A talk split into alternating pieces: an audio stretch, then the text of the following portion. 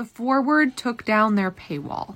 The Forward is an American Jewish publication that has been around for over a century. Here's why they removed their paywall. We've taken down the Forward's paywall for all our coverage. That means for the first time in our 126 year history, Forward journalism is now free and available to everyone, everywhere. We are taking this step because during this chaotic moment of war, disinformation, and rising Judenhass, open access to our independent Jewish journalism is essential. Membership has replaced subscriptions.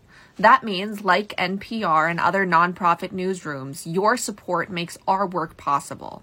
Our journalism is independent, driven by truth, not ideology.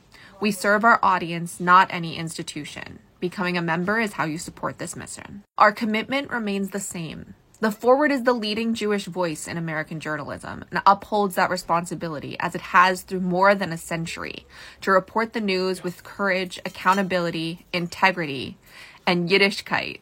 Without you, the Forward stories don't just go unread, they go untold. It's important to get Jewish perspectives, and the Forward has some of the most reputable, and has for, as it said and I said, over a century. So check out the Forward and get some different Jewish perspectives. And no, this is not sponsored. This is just a publication that my family has been subscribing to since it started. You won't agree with everything, but it's good to read things you don't agree with. We have to know what other people are saying, both to make our arguments stronger and to find empathy for those people. But there is a lot you will agree with, and a lot of info you won't learn anywhere else. So check out the forward because there's now no paywall. Shlema to all of us in need of healing, and may the memories of those who have been lost and those who will be lost be a blessing and a revolution for peace, freedom, and safety for all.